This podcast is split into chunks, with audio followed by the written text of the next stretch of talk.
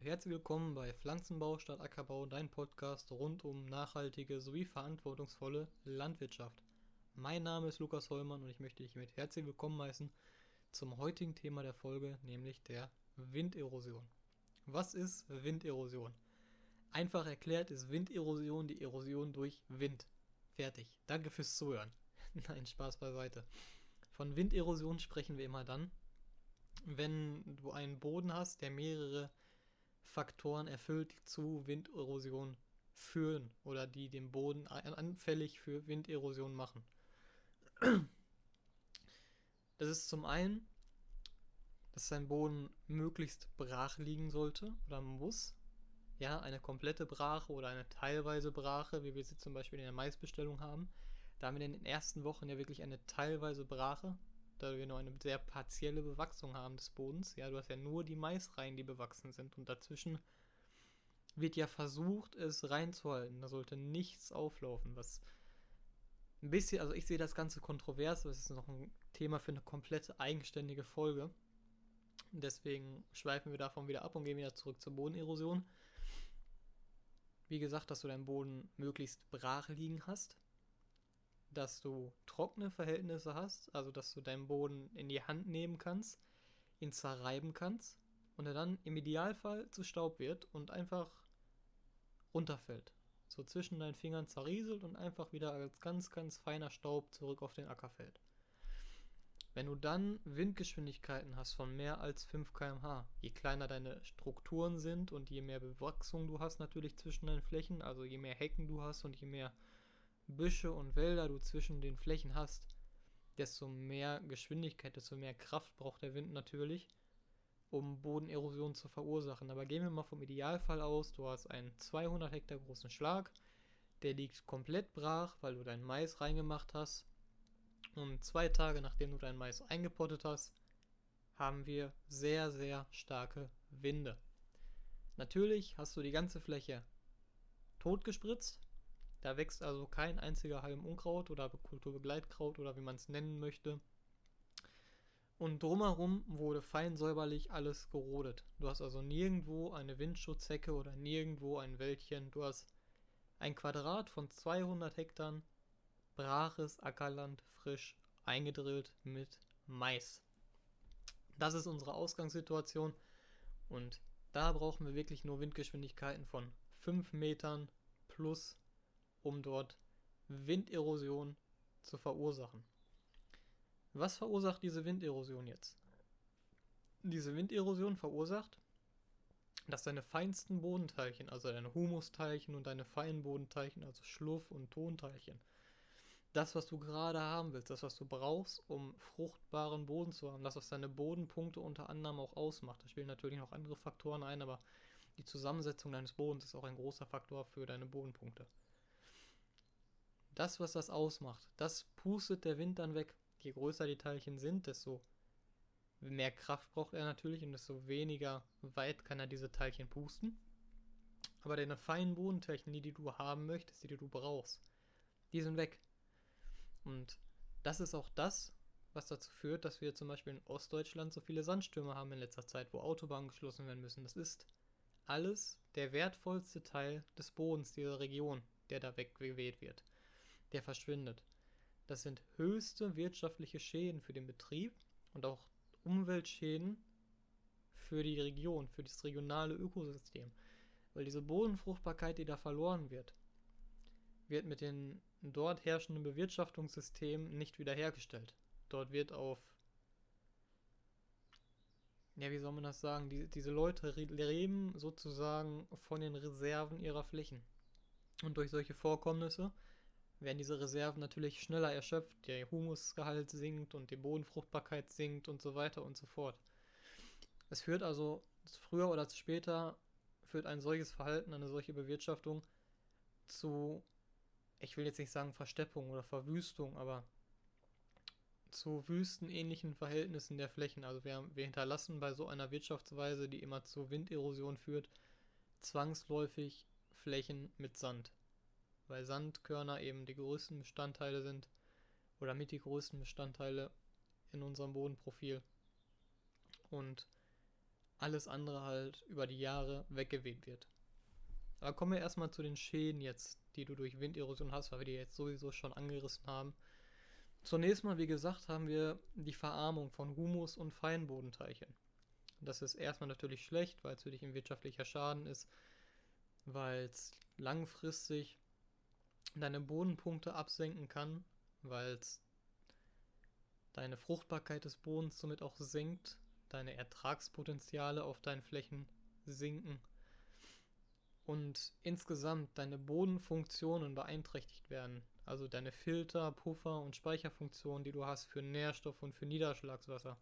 Ein schönes Beispiel ist natürlich hierfür, dass wenn es sehr viel regnet und du hast nicht mehr diese Feinbodenteilchen, du hast nicht mehr diese Humusteilchen, die auch wirklich Wasser halten können, ja, dann ist dein Boden nicht mehr in der Lage, so viel Wasser zu halten, wie er, ich sag jetzt mal, letztes Jahr oder vor zehn Jahren, wenn wir sehr viel, wenn wir ein größeres Zeitfenster betrachten, ist er nicht mehr in der Lage, so viel Wasser zu halten. Und wenn wir dann immer im Frühjahr unseren Hauptregen kriegen und im Sommer über kein Regen, vier, fünf, sechs, acht, zehn Wochen kein Regen kriegen, dann ist jeder Liter Wasser, den wir im Boden speichern können, den wir festhalten können, mit Gold gleichzusetzen oder mit Öl gleichzusetzen, ist das Wertvollste, was wir in diesen Zeiträumen im Boden haben können. Wasser. Und durch diese Winderosion, die wir durch die Bearbeitung fördern, vermindern wir die Fähigkeit des Bodens, dieses Wasser. Das hat auch Einflüsse auf die Speicherfunktion von Nährstoffen und auf die Filterfunktion. Und hier, also habe ich glaube ich schon gesagt, es hat Einflüsse auf alles, was den Boden ausmacht, auch auf das Bodenleben, auf die Funktionalität und so weiter und so fort. Aber das Wasser ist ein schönes Beispiel. Und dadurch, dass wir nicht mehr diese Wasserspeicherkraft haben oder diese Wasserhaltekraft im Boden haben, sinkt mit den Jahren auch das Ertragspotenzial dieser Flächen. Weil wo kein Wasser ist, können wir den besten Dünger appliziert haben, können wir den schönsten Ackerbau betrieben haben, können wir die reinste Fläche haben mit null Unkraut. Wenn da kein Wasser vorhanden ist, dann können die Pflanzen nicht wachsen. Und damit ist Ende. Ohne Regen, der dann kommt, ist Ende. Zusätzlich haben wir natürlich die Verletzungen, Entwurzelung, Vernichtung von Kulturpflanzen. Das hatten wir dieses Jahr, also bei mir in der Region. Ich war erstaunt, also ich habe es noch nie gesehen. Bei meinem ehemaligen Ausbildungsbetrieb hat ein, ich will jetzt nicht sagen Sandsturm, aber so ein, ein kleinerer Sandsturm, so ganz flach über der Erde, vom Nachbarfeld auf sein Feld rüber geweht und hat eine richtige Schneise, anderthalb oder zwei Hektar waren das ungefähr, auf so einem acht Hektar Schlag, eine richtige Schneise reingeschlagen in den Mais und hat den Mais, diese kleinen Maispflanzen, das war im Vierblattstadium, kaputt geschmirgelt. Also diese, diese Feinbodenteilchen, diese kleinen Sandteilchen und so weiter, sind mit dem Wind über diese Maispflanzen drüber und haben die wie Schmirgelpapier einfach nur kaputt. Also das sah, ich habe leider kein Foto davon gemacht, aber das, das war abartig. Also sowas zu sehen, und das war schon heftig. Zudem haben wir natürlich auch noch, was gerne vergessen wird im Zusammenhang damit, wenn dort keine Pflanzen mehr wachsen, haben wir trotzdem den Dünger appliziert. Wir haben ja trotzdem Pflanzenschutzmittel appliziert. Und wenn wir jetzt zum Beispiel in sehr kleinen Kulturen sind, wie Raps, haben wir auch Rapskörner im Boden liegen, die auch flach liegen. Wenn wir genug, wenn wir lange genug, starken genug Wind haben, dann können auch diese Rapskörner mit weggeweht werden. Aber bleiben wir erstmal bei den Pflanzenschutzmitteln. Das ist so das Beste oder das Haupt, worum es dann eigentlich geht bei dieser Winderosion. Im Bereich der Verlagerung, also mir persönlich ist die Verlagerung von Pflanzenschutzmitteln am wichtigsten. Denn wenn wir uns Flächen angucken und wir haben dort ein, ein Herbizid zum Beispiel appliziert für Mais oder im Mais und jetzt weht und es hat halt nicht mehr geregnet, das Herbizid hat ein bisschen gewirkt, es ist aber im Boden noch vorhanden und es wurde im Boden nicht abgebaut, weil wir eine extreme Trockenheit haben und somit noch immer Reste dieses Herbizids im Boden und auch im Oberboden vorhanden sind. Eben durch eine zum Beispiel langanhaltende Trockenheit konnten sie nicht abgebaut werden. Jetzt haben wir ein, eine Winderosion, eine etwas stärkere. Und diese ganzen Pflanzenschutzteilchen, diese Wirkstoffketten, die wir im Boden haben, die werden mit dem Feinboden zusammen rübergeweht, zum Beispiel aufs Nachbarfeld. Und dort können sie in der Aussaat wieder zu Problemen führen, zu mangelndem Kulturauflauf oder zu fehlerhaftem Kulturauflauf und so weiter und so fort. Das mag sich vielleicht nach einer Hirnspinnerei anhören. Die Frage ist nur, wenn zum Beispiel die Landwirtschaftskammer oder andere sagen, dass man mit dem Anbau von bestimmten Getreidearten nach Mais nach einem extrem trockenen Jahr vorsichtig sein sollte, weil davon ausgegangen wird, dass noch Herbizide im Boden sind, die gegen diese Pflanzen wirken könnten, dann ist es ja auch logisch, dass diese Herbizide, wenn davon ausgegangen wird, dass sie noch im Boden sind, rübergetragen werden können auf die Nachbarflächen und dort Schäden verursachen können. Und wer sagt denn, dass ich oder du nicht der Besitzer der Nachbarfläche bist, auf die diese Sachen rübergetragen werden? Wir haben dort also Verschleppung von verschiedenen Pflanzenschutzmitteln, wir haben Verschleppung von Düngemitteln, wir haben Verschleppung von Saatgut unter anderem, wenn wir in die Feinsäme reingehen. Also alles das, was wir nicht haben wollen. Und wo ein Abtrag ist, ist natürlich auch ein Auftrag. Und den gucken wir uns auch nochmal an. Wir haben auf der anderen Seite dann natürlich, wenn wir Düngermittel oder auch Pflanzenschutzmittel auch meinetwegen nur in der Fläche selber verlagern, wo etwas weg ist, muss ja auch wieder etwas hin, an eine andere Stelle. Und an diesen Stellen haben wir dann zu viel Pflanzenschutzmittel, haben wir zu viel Düngemittel, haben wir eine Überdeckung von Pflanzen, wenn wir von, einer, von einem Hügel in eine Senke gehen und dieser ganze Feinboden von dem Hügel runtergepustet wird in die Senke zum Beispiel oder auf den anderen Hügel drauf, dann kann das dazu führen, dass wir da eine Pflanzenbedeckung haben oder eine Zerschmiergelung von Pflanzen, wie ich es ja dieses Jahr, ich glaube, ich gerade schon erzählt, gesehen habe. Das sind alles Folgeschäden. Abgesehen davon von den Verschmutzungen, die wir haben, von den ja, teilweise ja wirklich Sperrungen von Autobahnen und Landstraßen, die wir haben, wenn es zu solch extremst Erosion kommt. Gut. Das ist meine erste Podcast-Folge, deswegen hoffe ich mal, das war jetzt alles so halbwegs verständlich hintereinander weg. Ähm, ich bin mehr oder weniger am Ablesen, aber das sollte halbwegs in Ordnung sein.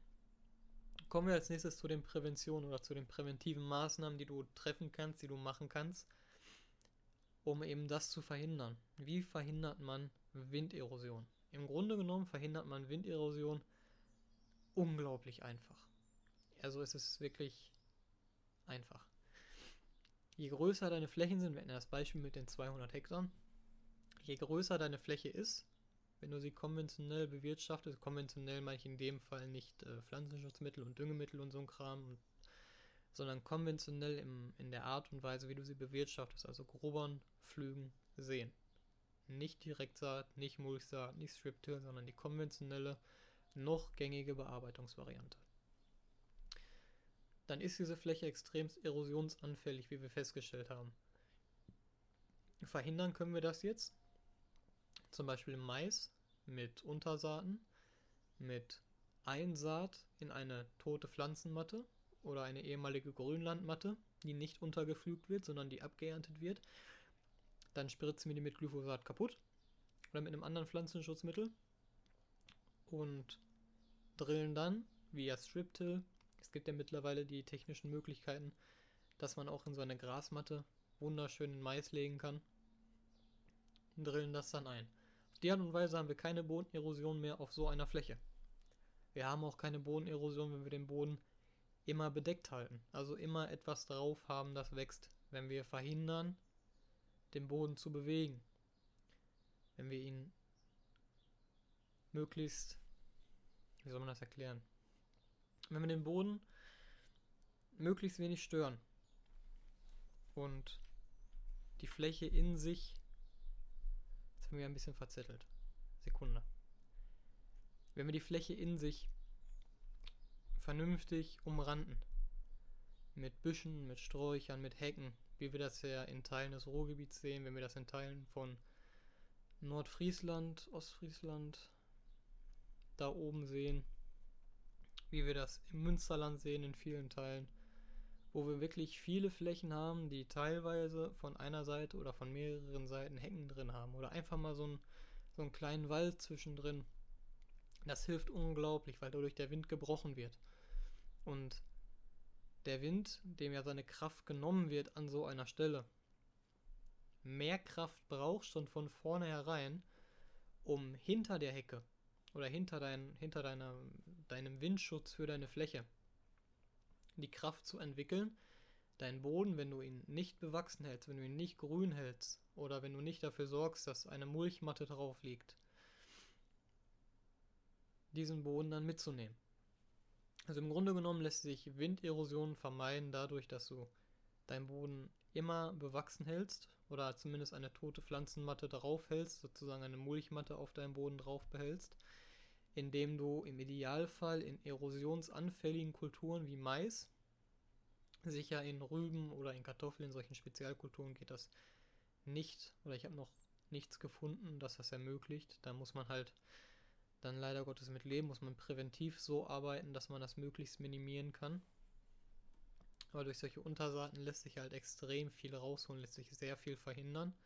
Oder durch die Einsaat in ehemalige Grünlandflächen, also Ackergrasflächen, lässt sich auch viel verhindern, wenn du deinen Boden an sich, wenn du deine, deine Wurzelmatte, deine Grünlandmatte in sich in Ordnung lässt.